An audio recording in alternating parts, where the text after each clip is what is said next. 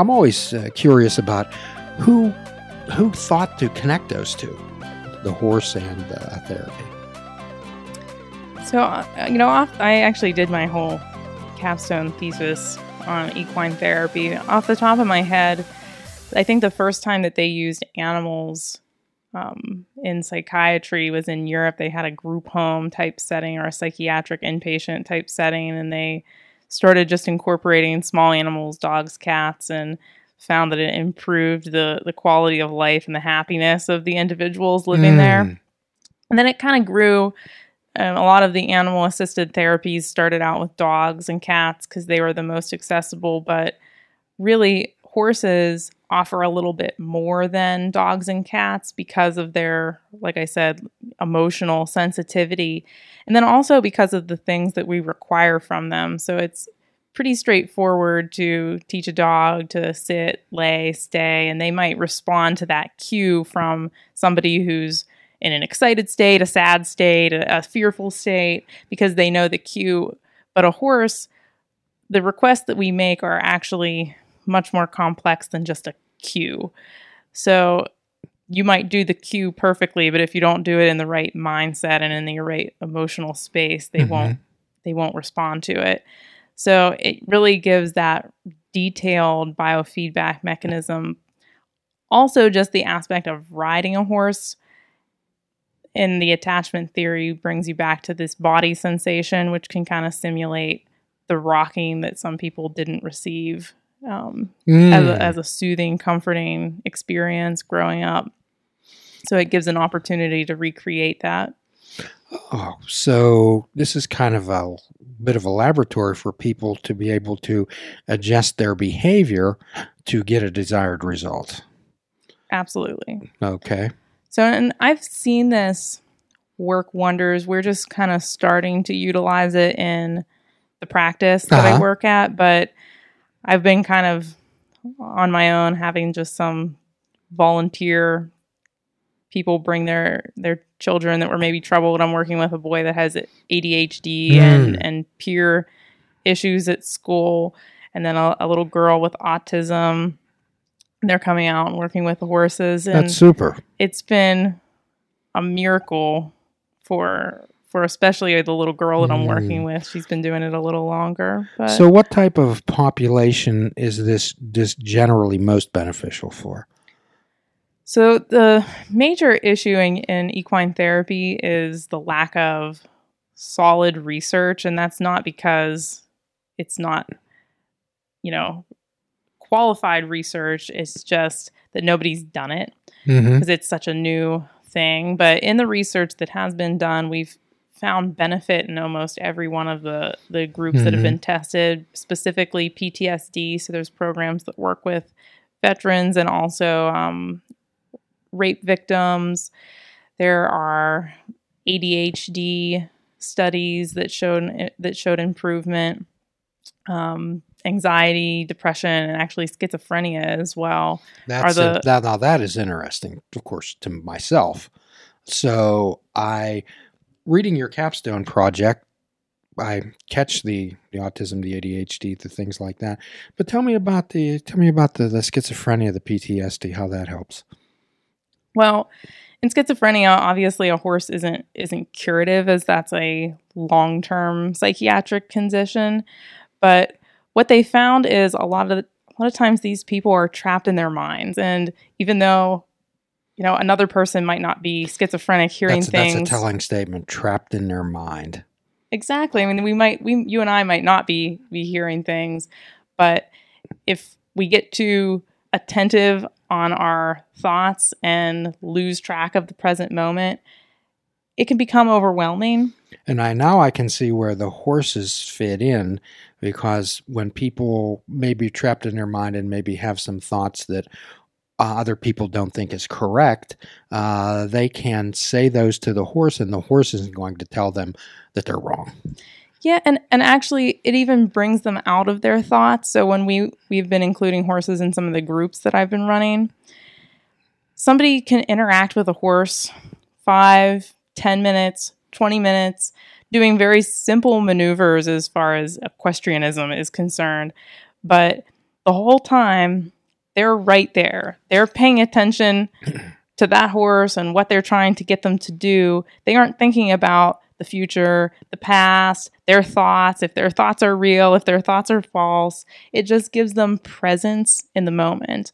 And as far as I'm concerned, it's one of the most effective things at getting people to be present in the moment because I have seen people that can, you know, go do yoga and the whole time they're in the pose, they're just thinking about things that they're going to do later that day or things they didn't do yesterday. When you're with a horse, they really demand your attention to get the appropriate responses that you want from them. So you can just be in the present moment for a, long period of time and they're they're again the zen master that keeps calling you back to that present moment if you get if you get distracted let's walk this thing through so you bring a child in or their parents with them yeah that depends i mean if a child needs parents for mm-hmm. reassurance they can be okay. present if if not it's really it's really between the child and the horse. The horse is the instructor and mm-hmm. I'm the mm-hmm. facilitator. Okay. So I'm present making sure there's safety and there's oh, guidance oh, sure. in the interaction. But but the magic happens just between the horse and the patient. So I'm assuming that first off you introduce the child to the horse, the name, uh, you get the child can get close to it, maybe touch it, uh, maybe stroke it eventually. Uh, so where did the, the you're going to have to really educate us as we're uh, have a mind of uncertainty about this, uh, whether they ride the horses, whether they pet the horses, whether they talk to the horses. So there's actually a couple different schools of equine therapy, and here again, this is where research is going to to lead us to great places in the future because we're going to figure out what seems to work best for what diagnoses and all of these different details that aren't quite clear. But there, there's a schooling called EAGALA the EAGALA model doesn't include riding. It is predominantly a person coming in, meeting horses. They actually don't even learn the horse's name uh, in that model. They just want the person to have a total open experience mm. without any biased judgment of the horse. They guide them through a series of exercise that might be something like watching a group of horses in the field interact with each other in their own social environment and labeling maybe which horse's personality fits people in their own family. Quite often, what we do in these things is um, we consider that uh, the recovery work, let's say, doesn't place take place in my therapy room. It takes place outside of it where they actually practice the skills that they've learned, uh, some of the things that they found out about themselves. So, however, how does that work in your area? Because you're not taking, you're not sending them home with a horse. Uh, so how do you how do they reinforce what they've worked on with you? Let's say with an actual horse at home. So the the horse is is a uh, you know a, a point of interest that keeps people's attention and also gives them feedback. But what it's creating is something that can be used anywhere. That calm, confidence, attentive to, to social cues that aren't mm. always verbal, because really we we give off a lot of body language as humans, but we've just been taught not to pay attention to our own or other uh, others' body language. Mm. So as you become more attuned and in that basically mindful state, it becomes easier to stay there and you you see so much more. So by helping them pay attention on purpose to the horse and with your guidance, then you can translate that into paying attention to purpose in different things like maybe in class, maybe with friends, maybe with a parent, maybe to themselves. Absolutely.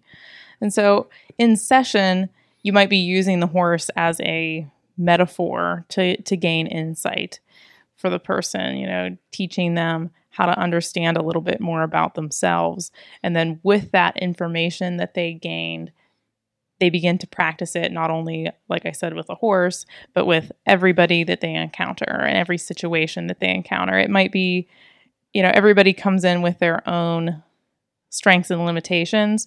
So somebody who's very fearful of of horses, that doesn't necessarily contraindicate them for doing equine therapy. That might actually make a really cool opportunity for them to learn to connect despite their fears. So, for people out there who may be listening to this podcast and may be interested and say, gee, that's something that I think I'd like to get involved with, how does one become trained in equine therapy, Sasha?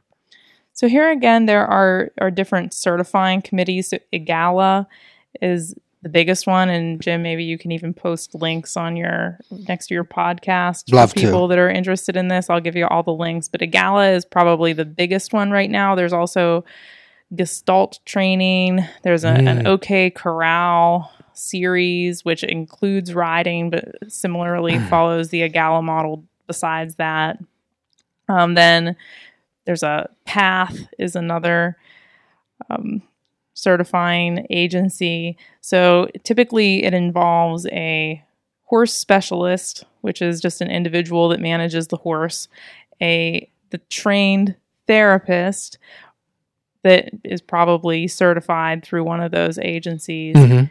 the horse, and then the patient. Occasionally, the horse specialist and the therapist are the same person, but in a lot of models, there are two people present for that. That sounds uh, very exciting and something that uh, we're always looking for to open up possibilities. We always ask people to have a beginner's mind rather than an expert's mind. And it sounds like when they were referred to you as odd, uh, they may have thought that you had an expert's mind. However, it sounds to me like when you walked into that barn, you're, you opened up doorways to possibilities and you developed that beginner's mind. How exciting was that? Oh, it was amazing, and and they've real. I credit them for the work that I do with people now because I was able to translate that calm, assertive energy and presence and, and attention to things that aren't openly said to sitting with patients and and seeing them speak in ways that are not through words. And it, it's been absolutely amazing and i want to introduce more people to it. So if you have an interest in equine therapy i would say absolutely try it. Equine therapy is a little bit better than than just going and getting lessons on riding a horse because you really get the correct introduction and more that whole mind body spirit interaction with a horse. Um, so i would suggest that but even just being around the animals can be incredibly healing. So not only does this maybe help you with your emotions in dealing with horses, it's not only just for that. It's for to open your world up and to transfer these type of skills and this type of mindfulness and paying attention on purpose through various avenues in your life. And I know you well, and I know that you've carried that beginner's mind out of that barn when you were a little girl into into your life and really explored that. So if someone would like to get in contact with you, maybe to get a little bit more information, or how would they do that, Sasha?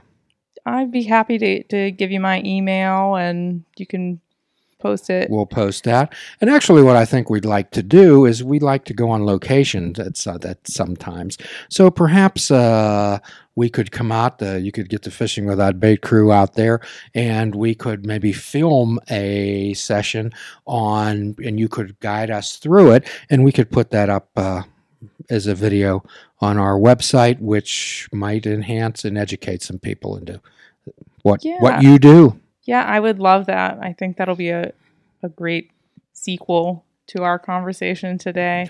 You, you know, really, what the horses allowed me to do and allow many others to do is you might end up with a, a diagnosis or, you know, like me, just that label of being odd. But a horse doesn't know that. a horse doesn't know that and they don't really care about that. And so what Jim is always talking about is not looking at yourself as a label or a diagnosis, but seeing yourself as the whole person, the whole being, and looking at the opportunities that you have, maybe despite limitations, through your strengths. And that's what this is all about. It's taking it out of that cold office and putting you in a space that the sun shines and, you know, the smell of horses there. Have you have you created? have you been able to create that scent to bottle it? Uh, No, I, I but I I found out that I'm not alone in that. Eau de Barn. Eau de Barn. well, and again, when we talk about when we talk about enhancing, enriching all the senses, okay, and re- for people, it's just a it's a sensation and it's a scent. We attach our judgment to that. Yes, definitely, and and positive association is there for me, and I think that's the the love of it. Well, this is great. I really love your positivity. I love your energy. I love to see you come alive. I'm wishing that everybody could see the smile on your face when you begin to talk about these things and the passion and energy that you drive behind your forces. Well, well, thank you. And and I love what you're doing here and giving people knowledge about all the opportunities are, that are out there for them because we don't often talk about opportunities. We talk about fears, and you're changing that. So, Sasha, our story has definitely not ended. It only continues. And we're hoping that our path uh, soon is, if the weather ever cooperates, uh, perhaps our path could lead to your barn, and we'd love to participate in what you do. I would love that. So we'll we'll stay tuned. until then, until then, we'd like everybody to stay tuned to check out the links and prepare yourself for our video adventures in the future. And as always, we ask you to forgive yourself to forgive another. We offer our free prescription. Fruits, nuts, and vegetables, unplug the television and take up fishing. And for a truly mindful experience, we suggest that you fish without bait. Till all are free, none are free. Namaste. Please check out our website at fishingwithoutbait.com, where you can listen to the show, comment on our discussions, and find out where you can subscribe to our podcast. If you're interested in flying the colors of fishing without bait, click the shop icon on our website. We have clothing, mugs, cell phone cases, and so much more. Show the world that you fish without bait. This show is a member of the Sorgatron Media Podcast Network. Find out more at sorgatronmedia.com.